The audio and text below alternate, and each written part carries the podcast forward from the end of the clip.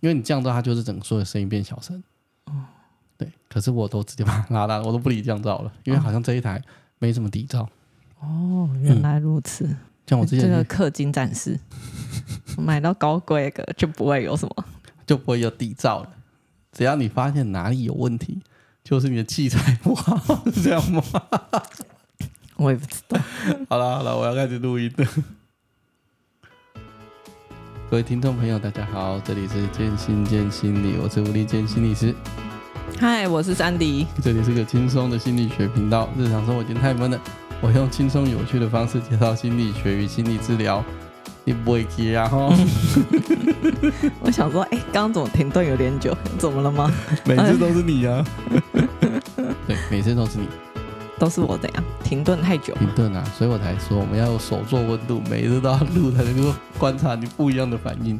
因为我刚刚很认真在帮你调线。嗯，谢谢，嗯非常感谢。那我们接下来先要进行闲聊，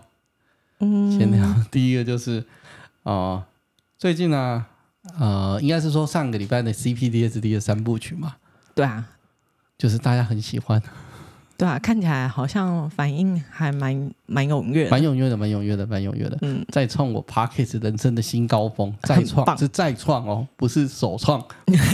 好，所以但我没有要转型成一天到晚介绍书啦。不过最近出版社有寄一本，就是我觉得很棒的书给我，叫《唤醒老虎》，它是以前应该就有被翻译过，后来海石出版社重新再翻译的一本书，叫《唤醒老虎》。嗯它是介绍创伤治疗的一本书，是 Peter Levine 写的。嗯，那 Peter Levine 就是 S E 一的创始人。 S 一是什么呢？ S 一就是台湾的翻译叫做身体经验创伤疗法。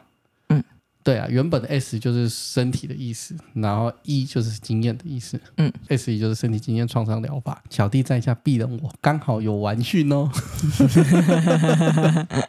所以当我来介绍创显老虎，应该是很 OK 的，因为至少我知道他在干嘛啦。哦、对，啊，因为它里面好像会介绍一些怎么跟自己工作，嗯，怎么跟嗯自己利用 S 一的方法跟自己工因为作。唤醒老虎其实就是在老虎就是我们自己本人，那唤醒就是唤醒我们内心疗愈的能力。嗯，那 S 一的说法就是我们人本身都会有自我疗愈的能力，嗯只是我们在受到创伤的时候卡住了。唤醒老虎就是在教我们如何再次引发我们内心的猛虎，让我们自我疗愈自己。对，他会用老虎，是因为应该说他为什么会用动物，是因为他觉得我们这自我疗愈的本能是所有动物界里面都有的事嗯情。所有的生物都有的一种能力，嗯只是我们人太复杂了，然后卡住了。就是没有这么的顺应自己的本能，没错哦、不像动物们，它比较，因为它没有像我们这么复杂的脑的功能。这本书是个非常重要的书籍啦，所以他当初前出版社停产的时候，我就很难过。对啊，他还去买二手书，哎、还我去那本争二手手是书跟。全新的一样，好，在读册里面找到。哎、我买完之后就再也挣不到二手书喽。真的哦你，知道他在读册里面二手书征求几本吗？几本？我的解离女孩前阵到七本，嗯，买新的好不好？它没有绝版，可以买新的。现在我没去看了啦，但是上个月可能七本，买新的，谢谢。 万万锦老虎九十九本。哇，而且我怀疑它最高数值设定到九十九而已。 哦，原来 哦，也就是说供不应求，就是大家都很想买这一本，可是它已经绝版了。哦， 我我也当时希就望抢你到的解离女孩可以那个，哦、没有，我觉得征求不会绝99版。我觉得女孩不会绝版，大家可以直接买新 的，或者是卖电完了子书啦，我就再印刷就好。 对啊。如果大家是因为不想要有纸本的，就是大家毕竟现在家里都很小，那现在其实它的电子书也已经上架了，所以大家什么读读墨啊，读跟墨口宝啊，那都 Kobo 有。那些都有。嗯，那如果你已经买了一个纸本书，你觉得很担心它翻皱了，你可以再买一本电子书。 绝对不会 走，是这意思吗？没错，没错。 你可以买个电子书啊啊，再买个唤醒老虎电子书啊，通通都放在你的电子阅读器里面，在家里可以看纸本书，出去就用电子书就好了，对啊，嗯其实电子书真的蛮方便。很方便。嗯所以没有我没有要夜配电子书，阅阅读器这样。反正就是过一阵子我会介绍《唤醒老虎》这本书。然后我也有受惠的一起看了一下，我们从有请小助理来帮我们介绍，日后不是今天，不是今天。不是吧？日后也是你介绍，怎么会是我介绍？啊，你你介绍我啊，我们一起来讲解啊。就是我可以跟你有互动，但主要是介绍者是你。我觉得《唤醒老虎》有一个重要的地方，是因为它是 S 一的创始人写的，嗯，它里面会有相当多的 S E 一的经验跟观念，所以在介绍起来的时候，应该可以蛮蛮有趣的，或我们可以有一些不同的互动。这样，哦，听说我还没看到那边啊、但好像有一些真的就是身体的练习。嗯嗯嗯嗯。对我来练习看看，再来跟大家分享。那、你知道我是学 E EMDR 的嘛？对不嗯？E 对对啊， ？EMDR 在台湾冷门嘛？对不对？对啊，我告诉你，S 一更冷门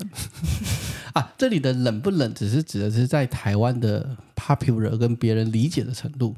我怀疑有些心理师都不知道 S E 是什么。呃很正常啊。我之前去去做分享的时候，但是那以实习生为主啊，我跟他们讲 S 一，他们完全不知道那是什么东西啊，对啊，因为我跟我某一个职场心理师提过 S E，他也不懂。他也没有直接跟我说不懂，但但他他完全露出一种尴尬又不失礼貌的微笑，嗯也没有。有， 他就是直接忽略了我那 句话，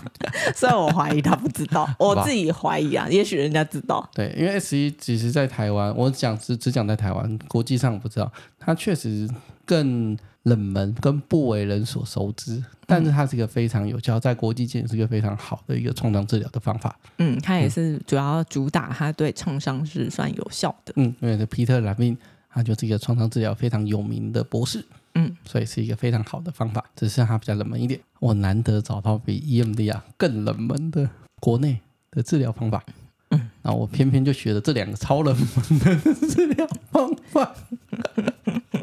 你开心就好， 那你喜欢创伤啊？ 我我我有在，对对对，我喜对欢、啊，我喜欢创伤治疗。对，其实我姐弟女孩曾经有写过一段 S E 的治疗，在书中里面哦，真的吗？我都删我以掉为你都写 E EMDR，的我都删掉了，啊哦是哦，因为她更关注自自己的身体，然后写起来会更不好去写下去，观众会更难去理解。嗯，可是如果你知道《唤醒老虎》或多理解《唤醒老虎》这本书的时候，也许之后就会更知道那是什么东西。嗯嗯嗯，因为我有写坏，我把它删掉，因为我自己看完之后想说，嗯，应该只有我知道我自己在干嘛。嗯还有学过 SE 的人对，连编辑都没看过，又被我删掉，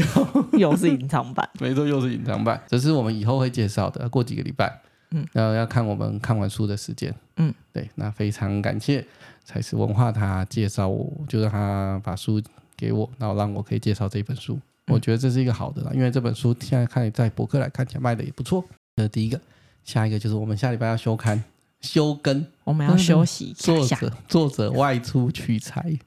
我要对去沐浴在大自然的芬多精。呃要让我们的身体跟大脑都进行休息对，我要去吸收日月精华，跟红火蚁对抗。啊！ 什么啊，狗拿来跟红火蚁对因为抗？我觉得那里应该有红火蚁，你只要野外，你都觉得有红火蚁跟有昆虫 没都不错喜欢。有昆虫、跟蚊子、跟蚂蚁，是我不喜欢的， 所以我喜欢海边。没有，可能海边你不觉得清洗也麻烦吗？因为有盐吗？哦、对啊，很就麻烦啊黏黏的，然后又、又又搞得自己湿湿的，没有然后蚊又子，没有蚊子，没有红火蚁这种蚂蚁，对我来说，我可以清洗一下。我好像比较不喜欢，我我比较喜欢宁海愿边喜欢清爽一点。哦，真的，那你比较喜欢山上？对啊，因为我不怕昆虫，我只怕狗跟猫。我都在想，我这辈子到底会不会哪一天真的兴起念头去把它们治好？对呀、创伤治疗要有你要有意愿呐、你没有意愿想治，没有人肯帮得了你。你可以一边想着你怕狗，一边看唤醒老虎，搞不好哎就治好了。那你就赶快写一个到时候 一定 感要谢大信给 推，彼特·兰宾， 叫 Chat GPT 帮你翻成英文寄给他。 不用吧，我英文也没那么差吧？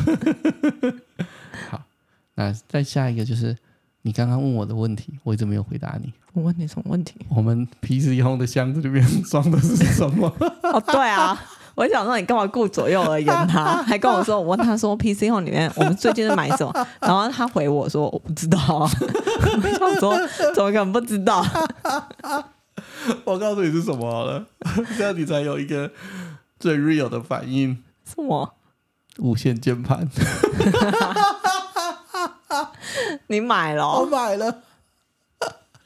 那你那个怎么办？收起来啊！我先跟各位解释一下，为什么我要再买一个无线键盘。我现在有个 Filco 非常高级的无线键盘，非常高级哦。但是呢，我昨天又买了一个新的键盘，为什么？是因为我那个 无线键盘当初台湾缺货，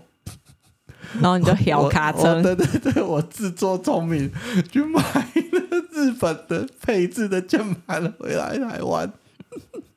后来发现他们的按钮跟配置跟台湾的有一点点不一样，跟美规的有一点点不一样，嗯所以你按起来的时候会奇奇，会常常按错键。然后我每次打它的时候，我心里都有一种不爽的感觉，所以我放弃了一个这么高级的无线键盘，日规的无线键盘，去买了一个比较没有那么高级的牌子，哦，嗯我以为你还是买它、欸，没有那个要五千多块，我买不下手。哦，真的哦，我对你好失 望。 对我也对我最近好失望哦，我竟然买了一个更低阶的，一切都是我当初小卡。 但是这种事情我我以犯了为你会适应它，我适应到一让半，自己我越来越愤怒。 我觉得奇怪，为什么我在外面打别的，比如说诊所啊，或其他智商所的键盘，我都没有事，我在家里错字就特别多。但本身我本来一开始以为是你不 purple m 是很有问题不，是不是，我后来发现一件事情，就是我甚至在诊所我可以打英键盘，就是没有中文字幕的，嗯，可是我这个不行，哦，真的我啊，不行。对，后来发现，我后来去研究，有人说日本键盘的配置，反正它位置就歪歪的啦，嗯，所以配置的上下左右的方向是一样的，它整个歪一边。所以你常常会打错字，我忍痛很愤怒，把那么贵的一个键盘封起来，哦， 我用个普通的就好。好吧，你开心就好。就是这样，原来你埋藏那么久就是这样，你是怕被我耻笑吗？虽然你不会干涉我买任何东西，可是我自己过不去我自己的 关，因为我那个就蛮高级。 好，就这样，太生气了，因为我不想要再花那么贵的钱买一个一模一样的牌子。好，那我们今天的题目就是智商前你要做的准备是什么？对啊，到底要准备什么啊？不是带一颗诚挚的心走进去就好了呃，我觉得待会的讲解都是我是个人的观点啦，其实不是每个心理师都这样。啊？就我们刚刚不是有看 Netflix 的纪录片，啊，它不算纪录片，它就是一个电影吧，传记电影，叫做《史塔兹的疗愈之道》。嗯，对啊，嗯它里面他的观点其实跟我有点类似啊。他的意思是说，呃，我们智商一定要有一个目标，或者是你要有一个智商的目的。嗯，当他这样讲的时候，我也是觉得哦，没错哦，对哦。然后他在里面不是就说，可是很多治疗师并不这么觉得。没有吧？他应该是说，很多治疗师不觉得要给 client 有很明显的帮助，而是大多数只是倾听，而不愿意跟他讲说要怎么做。哦，这是一一点呐、嗯但另外一点就是，他有说他会问他你你想来你想要的目的是什么，哦，对然，后不是每个治疗师都会问，因为那个他的哦，对对对对对没错对对对，啊，我刚听完这一句的时候，我就对哦，你没有目的，你要来干嘛？所以，所以真的有的治疗师不会一开始开门没有没有嗯见见山的问说，哎、你进来咨商的目的是什么？呃，有的会说，哎，你今天想要聊点什么？然后就开始聊，咔啦咔啦咔啦咔啦咔啦，咕噜咕噜咕噜咕噜咕 噜。有所以的那人就个跟目的不一样吗？聊点什么嗯跟目的有什么他不一想要样？聊点什么，跟你聚焦你想要改变的，或者你想要改善的，或者你想要有什么不一样，是不同的。为什么会不一样？因为有的人就说，好，那我现在心情很不好，哦，你发生什么事情了吗？然后就一直聊下去。可你没有问他，那你来做智商，你想要的改变是什么？哦，有可能他想要做的改变是跟另外一半相处上的问题。对，还有但可他能今预天约是的时候就是要问这个，就是要讨论这个问题，嗯，但他今天心情不好，可能是因为跟公司的同事吵对架。或者是踩到狗屎，就干我刚刚超睡，你知道踩到狗屎，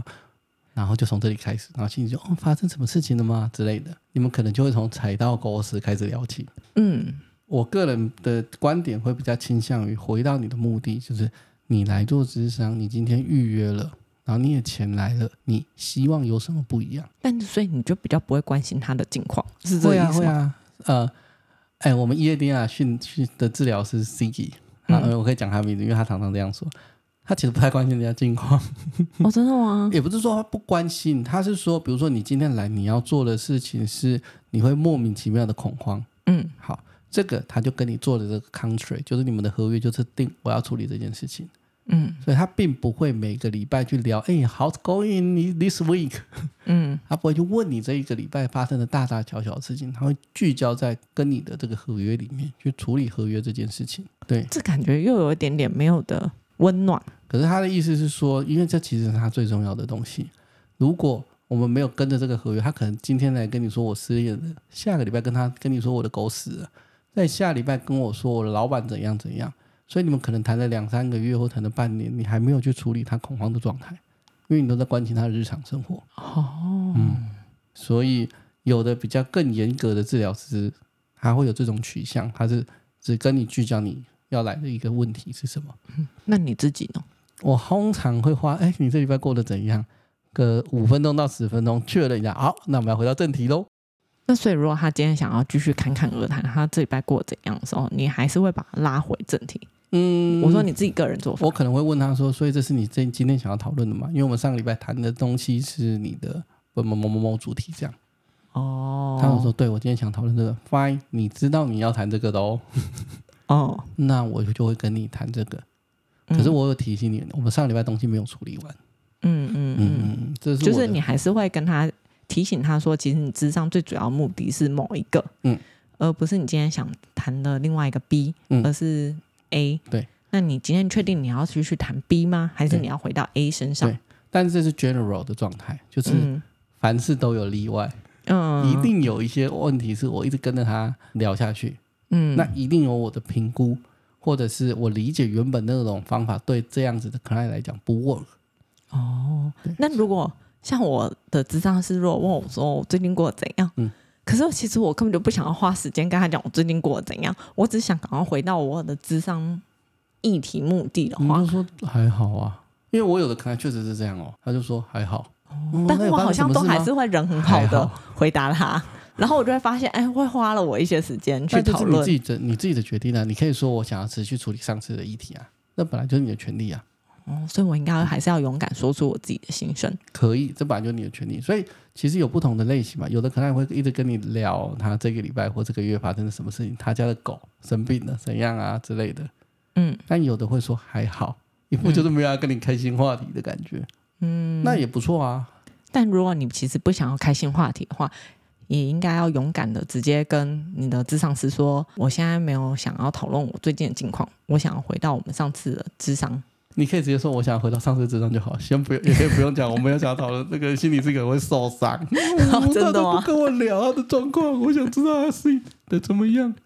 有些时候，比如说我们上次谈完一个某个段落，比如说你在处理你的自卑议题好了。嗯那都处理完的。然后我问你这个礼拜过得怎么样？其实我在确认的事情是你的自卑的状况在职场当中有没有修正或不一样，哦所以我会去问这个。但是不是我真的很想了解你这个礼拜的所有的琐事，因为我是有目的性去问。比如说我们做了一些练习啊，啊，你比较好去演讲了，那我就会问你说，哎，你上次演讲发生什么事情？嗯是在做这样的一个确认啊。回到一开始的问题是，所以我们会鼓励可爱来人做的一件事情是，你要做智商前，你一定要先确认你的智商的目的是什么。这个目的是要具体的，不是你不能说哦，我心情不好，我想让心情变好一点，这不具体，哦，这不具体。这当然不具体啊。大家都心情不好，所以你要怎么变好一点？当然，你也不是说你不能直接带着这个问题去，嗯可是如果你带着这个问题去，心理师就会花时间跟你讨论哦，发生了什么事情让你心情不好。哦，所以重点是是什么事情导致你心情不好？对，而你可能不有八个事情，应该是说要有类似因跟果，嗯，而不是你只讲了一个果，对，然后让人摸不着头绪。当然也有可能你有八个原因，比如说我最近心情不好，为什么？是因为我好不容易能够面试上这一间工作，可是我发现这一间工作的上司跟朋同事很难相处，这是第一个。然后适应到一半呢，那就算了。可是适应到一半，我发现我这好像不是我的兴趣，嗯这工作的内容不是我想要的，哦这 maybe 是第二个。再来是上到一半的时候，我觉得这个工作有一个很大的问题是，我要去跑客户。嗯，那跑客户的过程当中呢，我就会觉得跟人家跑客户有点卑躬屈膝，那这个人就第三个，所以他有可能心情不好，可是有这几个问题，然后因为这些问题，所以我跟我女朋友相处就会产生一些摩擦，这可能就第四个。表面上这些，所以心理师要跟客人去讨论，你要去分析跟理解出哦，这里面最重要的核心是哪个问题。哦，所以如果我可能还自己在进智商室之前，我就可以分析出来这四个原因到底哪一个是最主要的核心问题的话，进到智商室里会比较有效率，是这个会意比较思有效率。当然你分不出来很正常啊，因为有我们很多人没有受过专业训练，你自己分不出来，其实本来就很正常啊。但起码要知道是，你想改善什么？起码知道是哪四个原因造成你现在很不开心，而不是只是进去跟他说我不开心。你要是这样讲我不开心可以啦，真的可以，真的没有什么不行。遇到像我这样子的心理师，我就会问他说：“好，那到底发生什么事情让你不开心？”那你可能就啪啦啪啦开始跟我讲。嗯，然后讲完之后，我就会问一句：“所以我们今天来智商，你也预约了，最终你最想要改变的是什么？你的目标是什么不要不开心。？”很 好，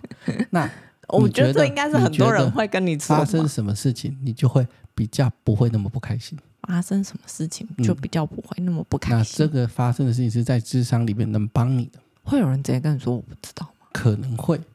那我就会再回答，比如说以刚刚那个工作的例子来讲，那我就会问他说：“所以你今天要来谈的是工作的议题吗？还是不是还是是跟女朋友相处？哦，？”所以我们要一直帮他收敛、收敛、收敛，但如果进去之前可以努力自己收敛，对，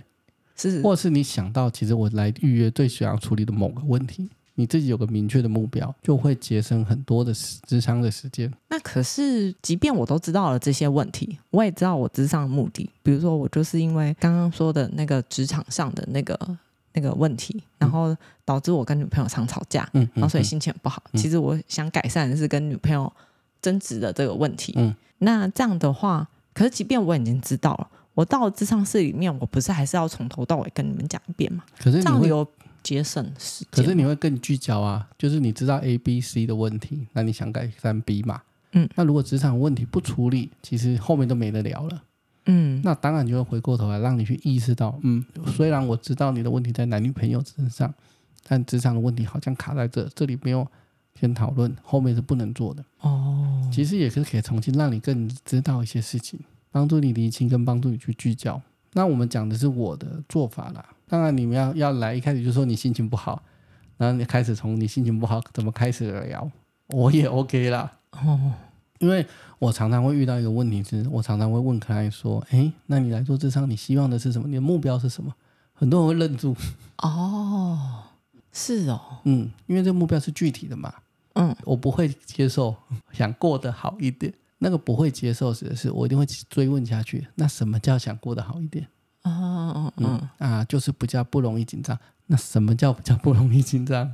嗯嗯，就是我会一直问下去，有点像好像在找人家茬，可是其实我是在帮助客人去理解你底层的 core 是什么，核心是什么。但像我之前有些时候，哎，应该说像我之前去咨商的时候，嗯我可能会讲我的核心问题是，嗯 depression、忧郁、低落、情绪低落这样，不是不不是，是啊？哦就是我不想要太在意外界的眼光，哦，我不想要在很在意外界眼光这件事情。嗯嗯那这就是一个很明确的目标啊。对，但是我发现有些时候做一做做一做，会衍生出更多的议题。嗯，可能就像你刚刚讲的，解决男女朋友议题，其实它的根本原因可能是因为职场发生的问题，嗯，所以造成你带了一些愤怒的情绪，然后就会影响到双方的相处，没错然。后就会像我的不想要太在意别人的眼光这个问题。后来我做着做着就会发现说，哦，好像不是那么单纯，当然，好像当是然会是牵扯到我童年的一些创伤或当然者是当然当一些然东西。很正常。就会发现哦，原来的问题好像不是我想的这么的单纯嗯，很常会发生，哦。那所以这样想完还是会有帮助当然会有帮助啊。对我举个最简单的问题是，比如说你一直咳嗽，你去看医生，你的目标就是我要治好咳嗽，嗯，然后医生就会帮你检查嘛，检查到说靠腰肺结核，那肺结核就是引起你咳嗽的原因呐、嗯所以我们当然从肺结核去阻止，嗯而不是一直开止咳药水给你去压下那个症状。嗯嗯，嗯这就是一个重点。所以你知道你有个聚焦的目标，就是我要治疗我的咳嗽，然后去看医生。嗯就跟啊，我心情不好啊，我身体不舒服。那你问问医生，然后你一直说你身体不舒服，那医生还是要问你，那你最不舒服的地方是什么？或你今天为什么要来挂号嘛？嗯嗯对，而不是单纯只有我身体不舒服，你就啊，我咳嗽，每天都咳醒，哦也许就会从这里开始。嗯，哦，这样也比较容易从这边开始去找病因，嗯找突破点，这个是生理问题、疾病的例子嘛？然后心理问题就是当你有个目标的时候，比较好找原因。嗯对，所以其实生理跟心理是一样。所以我比较不会觉得，哎，你想聊什么就陪你聊。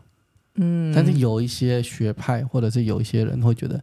可能他进到职场时，他想聊什么，有他的意涵跟潜意识，因为想要讲的东西，他就顺着这条脉络，不会去一直问说，哎，你今天的目标是什么？他会顺着他的脉络跟他聊。这不是我的取向，跟不是我会做的方法啦。嗯，对，所以大家也可以找自己适合的心理师。也许你就是想要我每周慢啊都慢跟聊他聊不一样。然后慢慢的聊，嗯你如果觉得 it work 会让你更更加的开心，跟更加的舒服，那你就去跟他做啊。嗯，但如果你是比较目标导向，可能就可以找利剑这一种。因为我们我们在社区工作，每次都要钱，对啦， 这是真的，所以就是为什么我刚刚也有说，我其实智商是问我说：“哎、你最近过得好不好？”的时候，有些时候我很想回答说：“哦，其实我不想说，干你屁事 啊你有听过钱掉在水里的声音！”吗？对啊，因为我就觉得哒哒我现在哒，我跟的你讲这钱 个，，啾啾啾啾啾，嘟嘟嘟嘟嘟嘟嘟嘟嘟嘟。我个人的经验是因为我社区工作比较久了，那所以我会预设大家都有一些哦卡住的地方，那时间也都宝贵，金钱也都很宝贵，所以我会比较嗯目标就是你要告诉我你的目标，我们才能朝这个目标一起前进。嗯，去达到目标的方法就不一定嘛，就是大家慢慢慢谈。嗯可是如果你越能够聚焦你的目标是什么，就会比较顺一点，大概是这个样子。那既然都已经知道了那些智商的目的，我们在进去智商前还要做一些其他的什么事吗？或者准备？接下来就要讨论到你进到智商的时候你会遇到的事情了。所以我智商前的准备就只有 你最简单的就是你先找好目的嘛，哦找好你的目标，你要知道你这一次智商你到底希望改善什么，因为这个很重要。嗯那这个 OK 了，你就进到智商里面了。哦，所以进到职场里面，你会遇到一件事情哦，你会发现心理师一开始问你主动是发呆， 那这只是一个玩笑话啦。就是你会发现哦，哎，比如说我就是来讨论哦、呃为什么会情绪低落嘛，嗯，或者我太在意别人的眼光。那心理师这一天到晚问我爸妈、哥哥姐姐、弟弟妹妹是在问什么？对他都要问我说，我爸妈从事的职业啊、年纪啊，我手足的职业年纪，甚至他们我手足有没有结婚，嗯然后有没有小孩，嗯然后甚至还会问到我祖父母。嗯，哦，你这心理师专业，哦，不止一次说你这心理师专业。 对，没错，这很重要啊。我举个例子，为什么为什么我们先我们先把祖父母那一代先切开，因为我暂且不想开太长，哦连祖父母一起讲这样。我们先讲爸妈好了。嗯举例来说好了，假设你现在的工作是百货公司的柜姐，嗯，嗯，OK，嗯那反正我现在举的是随便举例子，对啊，嗯，好，那你告诉我，你爸爸的工作是台大医院哦心脏外科主任，好，你妈妈是台大医学院讲师、嗯，啊教授之类的，嗯，那你是百货公司的柜姐，嗯然后你还跟我讨论的是你的生涯发展，嗯，那这一定有很多东西可以谈嘛？为什么为有什么？很多？是因为哦，你的职业没有不好。但是以社会价值观或你爸妈的价值观里面，你们职业有很大的落差，所以我需，当我问到你爸妈职业，我会理我在在心里会有一种假设，哦，这个可能是会跟爸爸妈妈或者是跟你自己的看法有关，但是不一定。我们会先假设，假设在心里，哦，所以不会盖棺论定。当然不会啊，我们会继续问其他的东西。啊，那哦，那你做这个法律工作柜姐，哎、你家里的人呃感觉怎么样？我支持你做这个工作吗之类的？嗯那你就说，那我爸妈还蛮支持我的，虽然他们呃职业跟我不一样，可是他们觉得很尊重孩子的做法，fine，很好，这件事情就过了。哦，所以造成你职职涯生涯哎职涯上的困扰的，就不会是父母。啊，就可能不会是父母。哦但你如果三次、五次之上之后跟我说，虽然我爸妈觉得这样很 OK，可是我内心还是觉得对不起他们。嗯，那至少你有了背后那个你知道他爸妈的工作的这个先辈的知识，你理解他对不起他的时候，那种内心的 guilty 可能是一个问题。哦，嗯，这是一种状况嘛。所以问你的爸爸妈妈的职业，或者是你兄弟姐妹的职业，很正常。嗯，啊，问你爸妈的学历或你兄弟姐妹的学历也很正常。举个例子来为讲，什么好职业跟学历不是就已经职业跟学差历不不一样啊。应该是说，应该说学历是说，嗯，爸爸妈妈都已经毕业那么久了，嗯都已经离开学校那么久了，嗯影响影响他人生的，不是就已经变成是职场嗯的工作可了吗？是我们还会先收集起来啊。嗯可是另外一个问题是，比如说你兄弟姐妹的学历跟你的学历的落差感，嗯或者是呃主观感受。嗯，举例来讲，我随便举个例子、哦，哎，你觉得正大韩文这个怎么样子的学历？我要做个免责声明，以下都是为了举例，我本人都很尊敬这些学校。 都觉得每一间学校都是有值得学习可取之处。都有它重要的地方啊。嗯但我们为了举例，所以我需要把那个名字讲出来，嗯，因然为那个后重要，因为你才能够去做一些不同的比较。哦那我以前都会举国外的，因为我很想闪这些，你在怕我占学历。可是今天在讲这一件事情的时候很聚焦，所以嗯我讲国外的，有些听众朋友可能不太确定他们国外的那个高低多少。嗯，对，所以我举个例子，你觉得正大韩文这个怎么样的科系或者学校？先问我嘛，嗯，大家也不要赞我。哦对，我 怕哦跟我一样很想闪哦。但是谈论这个的东西是重要的，因为有些人会觉得好像被问到这件很侵犯，可是你的心里是不是在满足他们的八卦好奇欲？他在做评估啊，嗯好，所以你现在在评估正大我，韩文是怎么样的科 系？对我而言哦，嗯就是一个不好不坏的可惜就。普普嘛，嗯对你来讲就普普，对不对？嗯你不会觉得他特别好，但你也不会觉得他多糟。举例来讲，你爸妈整个爸爸妈妈哦，就是那一辈哦，嗯所有人加你爸妈的儿的兄弟姐妹的儿子这一辈，就是你这一辈跟你爸妈那一辈，嗯所有的人最高都只念到文化大学中文系。哇靠！你真的韩文简直就是顶天般的存在，好不好？嗯，你走进去会发闪光的。因为一般世俗外界会这么觉得。对，嗯一般世俗外界会这么觉得，所以也许这个时候他就会觉得他的学历是很好的，嗯对，所以你要问他的兄弟姐妹的手足的学历的去应对说他自己怎么看待他的学历，比如说他如果觉得，嗯，觉得我学历还不错啊，但我也觉得我蛮会念书的，我就念到正大韩文，然后我爸妈这一辈的跟我同一辈的二十几个那个小孩子，只有我是念正大韩文，其他大概就是文化中文系的程度，嗯，那他觉得他自己很不错，很 make sense，这很棒。但如果他觉得，我觉得我学历很差哦，我觉得我很笨，虽然我爸妈那一辈嗯跟我的兄弟姐妹最多就只念到文化中文，可是我还是觉得我很烂。嗯那这中间一定会有一些很很奇怪或很吊诡的地方。问题可能就在这里，发生什么事情让你会觉得你不好？那这个可能就是一些线索、线头。如果一个很混乱的毛线，那可能就是个线头，哦，有可能他自我要求本来就太高，或所以者导是致他考试失常，或所者以就觉得是这间学校不好。或者是她的男朋友被台大医科的学同学抢走。你现在高中在同学讲抢小 冯，我不 是，对，所以他觉得他正大行很很丢脸，这是一种可能性嘛？但那就是一个线头，你会理解发生什么事，让他觉得自己很糟糕。哦，可是如果你没有问他的手足的学历，嗯，那你可能就不会知道这些线索。哦，你就会盲目猜测，对，可是如果你问到手足学历，你可能很快就知道线索。哎，奇怪了，那你为什么你手足啊，或者是你爸妈这一辈或你的这一代，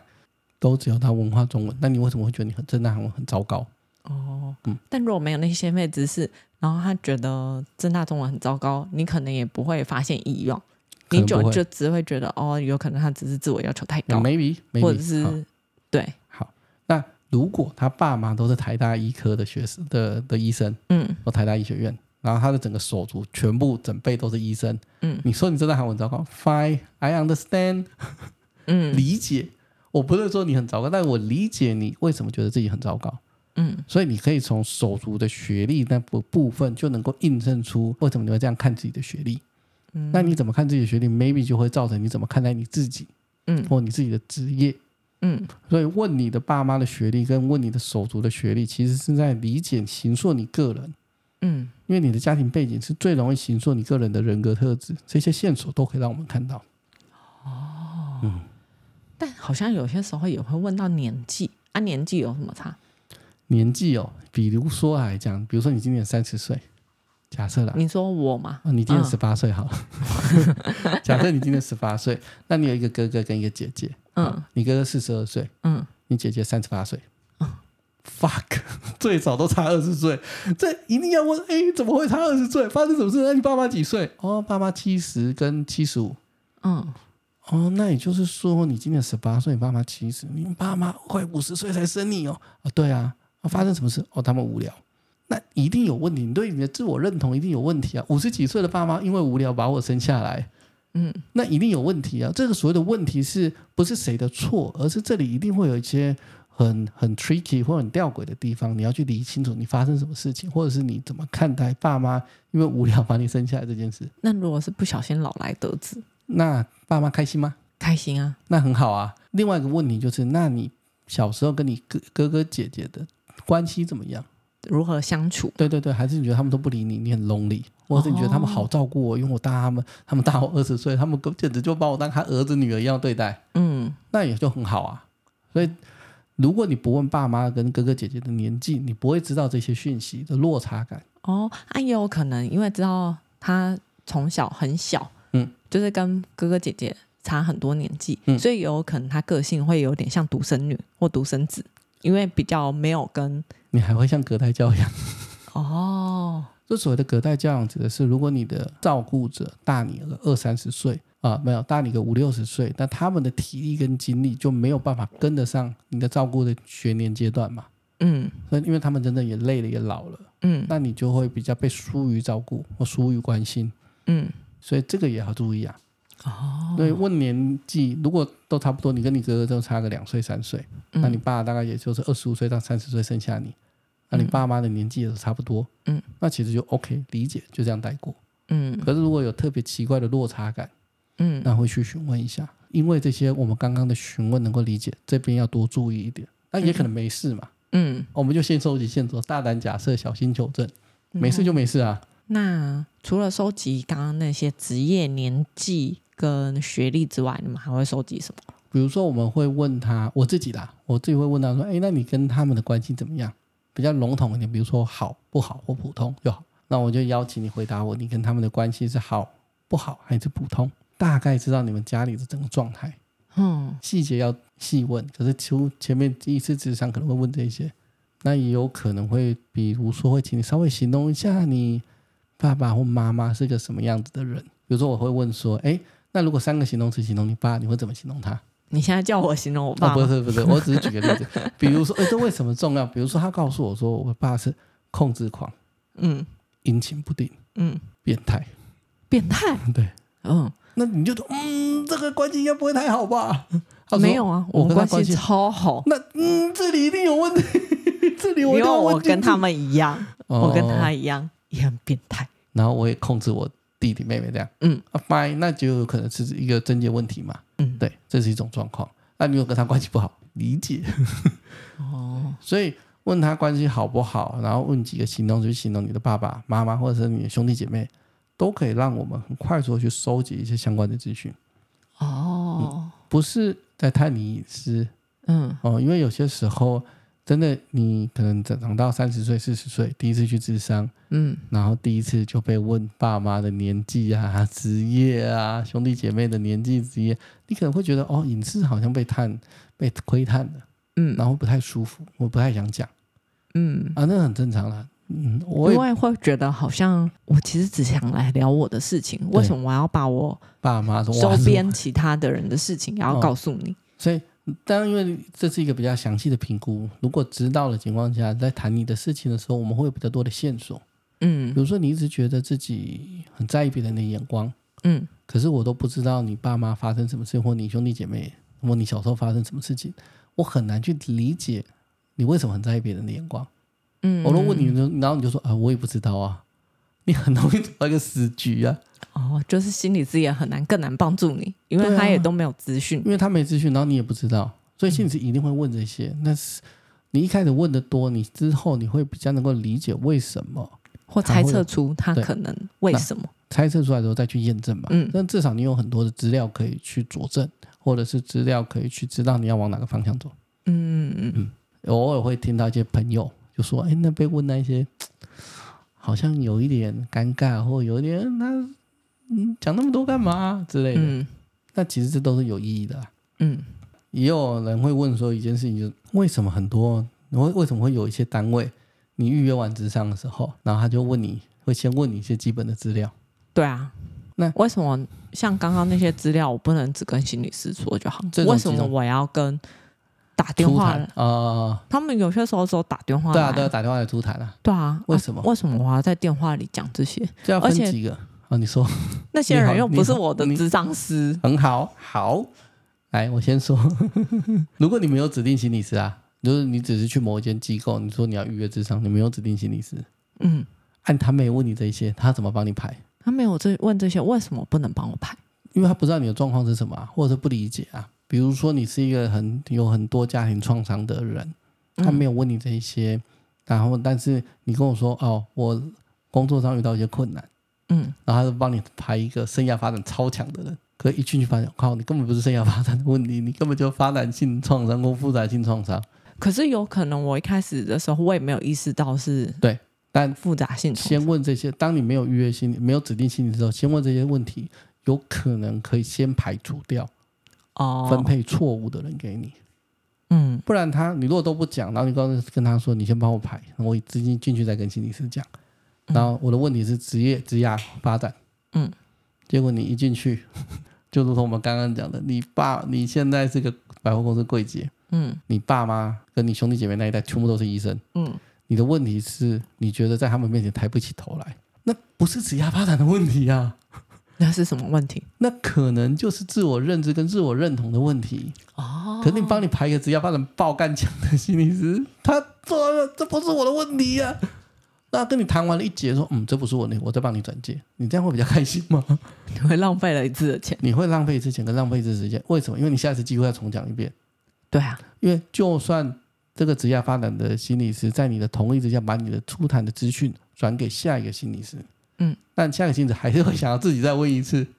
哦因为，我要问的才是我想要收集的讯息啊。嗯所以，如果你一开始是没有指定的情况之下，然后你又不跟初谈，就是打人家打电话问你的这一些呃行政或者心理师讨论这些事情的话，嗯，那你有很高的几率会被分错或分到不适合的心理师身上啊。嗯嗯，那你就是再浪费自己一次钱，或再浪费自己一次时间，或再讲一次类似的东西，你一定会很不爽啊。嗯，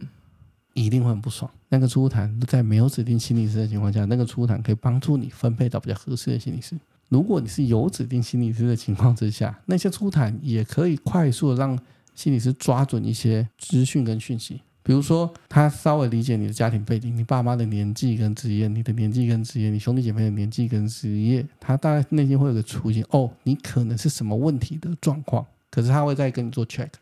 哦哦可他会先抓到一些先辈知识，然后比较有心理准备，然后可能会往哪个方向走。哦，不当会然，那么的盲目。对，当盲目就是完全一切重问嘛，嗯也可以啦。也就是说，如果你有指定心理师，你什么都不想跟出谈的人说，我也有遇过嗯，fine，然后我们就进来重慢慢重新问啊，嗯也可以啊。有指定的情况下，那也可以啊，就是慢慢重新问，重新聊啊。嗯你本来就可以，只是前面的那些前置作业，包括你一开始知道你智商的目的是什么，都可以加速你快速的跟心理师进到一个你们比较想要的话题里面去。嗯，就是会比较有效率。而你如果不开不 care 效率，你觉得你可以慢慢来，人就是要慢慢的认识，慢慢的磨合，慢慢的互相的了解，慢熟悉，你也不 care。那今天我讲的你都可以当我没讲，哦，哎，所以其实我发现，其实有些时候可能出谈也会帮助你去理清你的智商目的，因为当有人会先问你的时候，你可能一开始也没想那么多，但有人挂好棒棒，嗯嗯但有人问你的时候，你好像会突然意识到说，哦，原来我要想这件事情，是是。所以好像出谈也有一点点这种目的的感有觉，没错，所以这也是很重要的。嗯，今天主题大概就讲到这边，我们接下来回复观众留言。这么我后面才回复观众留言哎，其他 p a c a s 都是最后才回复观众留言。哦，真的吗？ 嗯，我很少看到新的，我后来发现，哦，我们怎么会先回复人家呢？都是主题聊完才回复观众留言的。那个观众留言是这位观众是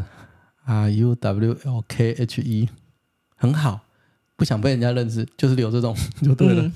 我觉得这留的很棒。他问的一个问题是：忽略也算伤害吗？怎么样的定义才算忽略？是从小到大都不理孩子才算忽略吗？嗯，那我觉得其实忽略算不算伤害？忽略本来就算一个伤害，但那跟频率有关。也就是说他，我孩子不会因为你忽略一次，然后他就开始产生这种发展性的创伤，然后觉得这个社会都没有人去理他，嗯啊，觉得自己没有价值，跟觉得自己没有意义，跟没有用，嗯不会一次就这样。嗯，所以如果我们我们其实大家都是人，在养孩子的过程当中，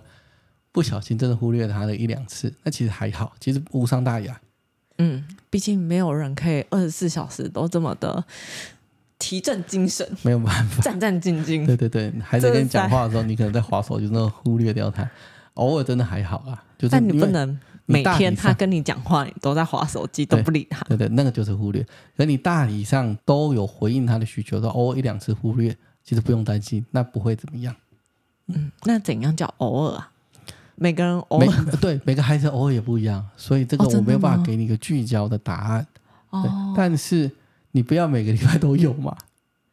嗯，每个礼拜都有的，我偶尔啊，我一个礼拜才五六次忽略他，还好吧？没有，这样不行，这样太多了，偶那尔你礼拜一次，好像也是有一点高，有点高啦。对对对、嗯对，所以你还是要去回应，你不要每个礼拜都有，或你每天都有，那这样就高。可如果一个月只出现一两次，可你大体上是很关心他，孩子也都知道他有回应或有需求的时候，爸妈只会回应他，嗯。那 OK，那应该没什么问题，不用担心。嗯，不过好像还是要回到那个小孩子的气质形态吧，对，就是他的呃个性。他如果是一个比较敏感，比较的孩敏，子嗯可是你如果一个月就只有一次，然后一年就只有两三次，你再怎么敏感，他其实都能够去补足这些啦。对你事后还是要去安抚他嘛。对，就是因为在忽略的时候，他的神经系统会受到一些损害，没有办法好好的发展，会宕机。嗯可你慢慢的去安抚他的时候，他不用担心，那些神经系统那些安全感会重新连接跟发展回来。嗯嗯嗯，所以一个月来不小心一两次就算了。哦，不要哦一直责备自己。可是你不要说，哎呀，我我这个月还没忽略他，这月底了，我有两个扣打可以用，爽了， 可以忽略他，这样不行。你如果发现你这个月都没有忽略他，很好，继续保持，就不要刻意的忽略啊，不要以为，就是哎呦，心理师说有扣打，一个月可以一两次，然后可以爽一下，这也是一个大概值而已。嗯对，因为每个人不一样，但其实意思就是说，你不要太平太长。啊，你如果真的不小心忽略个一两次，不要太自责，慢慢的再给他该有的回应跟爱，那些东西可以补足回来。嗯，其实看小朋友跟你的互动，应该也是可以知道说嗯他有嗯嗯没有呃重新的了解到你还是爱他的，你对嗯他的需求还是有回应的。嗯嗯，所以那个忽略就是你频率不要太长，通常都还可以。下一个问题是有听众在 IG 回应说：“诶，那怎么知道自己有没有创伤？”嗯，那我们要讲他他是私讯你吧？哦，啊私讯 IG IG 嗯私讯说怎么知道自己有没有创伤？IG 私讯呢，我就直接回应了。嗯，对，因为我们之前有说 IG 私讯，我们也可以在 p a c k a g e 上回应嘛，嗯，可是他会不会还不知道你会在 p a r k 上回应？那就可能要听我前几集啊，我没讲是谁。可是你没有在 IG 上说，哎、你们问我问题，我会在 p a r k 上回应。我会私讯回他说 p a c k a g e 有讲比较多，因为这问题没有那么的简单啊了。就不是文字那么简单的，嗯，这样写一写嗯嗯，嗯就嗯可以清楚的跟大家说明。其实可以写一篇文章了，啊可是我也没有想要每个回应都写一篇文 章。但有点太累了，对，他听众私讯是说怎么他知不道是？听众，他是你 IG 粉丝。有粉丝私讯我说怎么知道自己有没有创伤？对啊，到底怎么知道？这分两个嘛，如果是最近发生的一些创伤，比如说哈，我随便举个例子，你前一阵子在啊、呃捷运上面，然后看到有人推挤，然后好像有人疑似拿刀出现，假设啦，嗯然后你最近就会很害怕做捷运，或者你做捷运的时候心神不宁，嗯你大概就知道哦，这个是创伤，因为前一阵你发生的事情，嗯对，这很简单的去意识到。嗯那另外一种是，比如说来讲，呃你可能情绪莫名的低落，那这有几种可能：一是你可能大脑上面有生理上面的问题，嗯就是哪些地方脑区啊刚好不活跃、啊，还是哪些发生一些状况、病变之类的，嗯那可能就是生理上面的问题，这个不是创伤，你可能去看医生，然后让医生帮你做检查，这样。可是如果你没有生理上面的问题，你情绪莫名的低落，嗯，那很有可能就是你小时候发生的一些事情，嗯然后一直遗留你。比如说你小时候爸爸妈妈都常常不太理你，嗯然后你就会觉得说，哦，在这个过程当中觉得自己多余的，嗯，自己不被爱，嗯然后因此所以你情绪开始很低落，嗯那你就是默默默默的这样低落、低落、低落、低落，从小低落到大。那因为你从小就这样，所以你根本不知道你发生什么事情。就你没有意识到这是一个不对劲的一个状态。然后你最近因为低落，可能真的不行了，情绪太糟了，你要去看医生，或者你要去做智商，嗯，开始可能以前觉得可以控制那些低落，现在不行，对，对现在无法隐藏那些低落，所以或无你法就控有制。可能在跟心理师的对谈当中去挖掘你小时候发生什么事情，嗯，那就可能去发现哦，原来这个也是创伤的一种。所以有些时候那些创伤其实是你小时候会埋下一颗种子，但它嗯不见得有发芽。那、你或长者大是它发芽，可能那个芽很小，很小对，对对，那、你还长没变大了，大树。你长大了发生一些事情，一直灌溉施肥，然后就砰变大树啊，就觉得现在不行了。哦，那这个情况下，就是有可能就是一次创伤造成的。嗯嗯所以你可能去评估的是，哎，你是不是会莫名的低落或莫名的害怕？嗯，就一直陷在某一个，很容易陷在某个情绪嘛。对啊，你可能有意识到，哦，这个跟小时候某些情绪很像。如果你有意识到，那它多半是创伤的可能性很高。嗯，如果你没有意识到，可是这些东西一直没办法自我修复，嗯你可能就需要去做智商嘛。也许嗯心理师就会跟你讨论，那你可能知道啊，都是这啦，我依咋都是化成这样的代志啊呢。但我也有发生过，我跟我的职场师就直接说，我觉得像我之前说的，我会很在意别人的眼光，是因为我童年创伤。就是像前几集，如果听众有听我前几期，就知道我内在找茬鬼之强大，十三点五，对，就是会很完美倾向这样子，嗯完美主义倾向。所以我曾经跟他讲过说，我觉得我这个议题就是很在意外界眼光这件事情。嗯我觉得我好像是因为童年创伤嗯造成。嗯他就竟然还问我说，为什么你觉得是童年创伤造成？然后你听完你然后感觉怎么样？我听完就觉得，哦，好，你不知道没关系，我告诉你为什么这是童年创伤造成的。 然后我跟他讲完之后，但我觉得他好像不置可否。哦吼，然后我就会觉得，哦，讲出来。 所以你是不太认同这是因为创伤造成的吗？哦，也许不同的学派的看法不一样啦。嗯但如果你觉得有，而且你觉得影响是很关联的，那 maybe 它就真的是一个创伤的状况。嗯但我们也不是把所有的东西说啊，你这就是创伤，你这就是创伤。嗯可如果你线索是连起来的，而且那种感觉都很类似，而且是从小困扰到大，maybe 那就是一种发展性的创伤。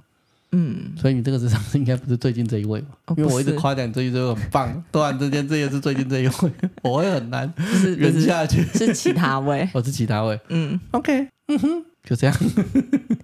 所以你换到最近这位啦，对啊你最近这位很棒，至少听你的描述，我听起来都很棒。对，但是我好像也有发生过，我觉得是创伤的事情，但它不是那么的，认同，认同你的治疗师不是那么认同。对对对，嗯，嗯那 我也不知道，你可能可以跟治疗师讨论一下。你治疗师还是一直觉得不认同，但你一直觉得是，那 maybe 你们的智商遇到一些困难，讨论完之后还无果的话，那可能就要换心理师之类的。哦，那也不是什么大问题啦，都换人而已啊，换人而已嘛。换人而已啊。你看医生也常换医生啊。哦，也是、你欸，龙总换一换，换去台大，台大换一换，再换去振兴，还不是一样嗯，啊？你就说啊，我的病历，对啊，可是你换了、啊，也是，对啊，它不是什么大事啊。所以你真的遇到问题，你觉得是，他觉得不是， 或他觉得是，你觉得不是，你们可以去讨论，嗯嗯嗯，讨论完都没有办法，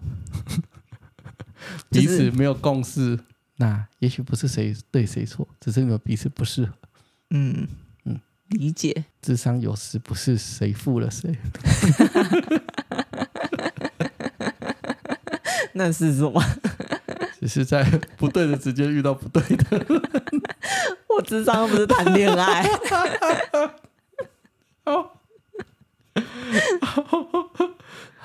那我们节目大概就会到这里哦。哎，那要宣传推广一下，你之后会八月二十五是二五吗？会有永乐做的一个新，还有一场最后一场的新书分享会嘛？你看 你是失忆了吗？ 我在八月二十六号的时候哦会在26永乐座有一场新书的分享会，这应该是最后一场了。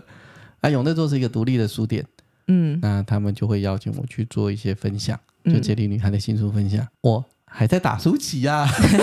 大家不要忘 了，如果觉得好看，其怎实么可以。说？我多是跟解离女孩的作者啊。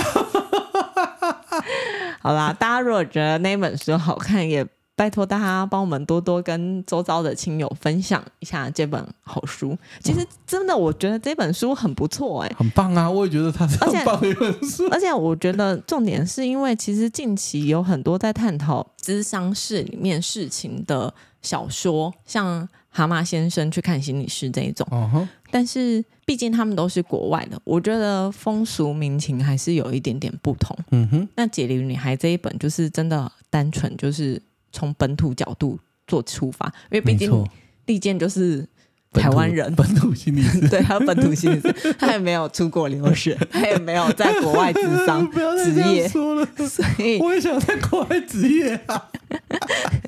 我们很想移民。 没有，所以所以他他写出来的就是还蛮符合我们当地的现本况土，现况，嗯，对本土现况，对啊，所以如果真的大家嗯还在犹豫到底要不要智商，其实也我觉得可以透过这一本小说，大概知道智商室里面会发生什么样的情况。大家知道我这种风格的心理师在职场这里会发生什么样的情况？嗯，如果对，你是别的取向，可能就会长得不太一样。嗯，但当然我们 podcast 也或多或少有透露一下。利剑的，嗯、在职场室里面会有的一些判断啊，或行为，或我只会跟你讲我的评估，我不会跟你讲我发生什么事情。对对嗯对对对对对对对对对，对，但是你们那应一该没有在 p a r k 听到我呃，对啊，可是我是说还是会或多或少知道你职场评室估里啊。面比可如说能我会为什做么要一些问职业，我对为什么要问你的目标？但是毕竟那一本小说就是有很完整的前因后果的脉络，嗯虽然说那是一个虚构的，嗯嗯，但是它还是有脉络可言，嗯所以你可以透过那一本小说会知道说，哎，心理师们到底是怎么样去跟个案们嗯、做智商的。做智商或做评估或怎么样子的问话，对他那些问话真的是绞尽脑汁写出来的，很累呢。好，所以我在八月多的时候会在永乐座还有一场。那前面在秘密啊，或者是在金池堂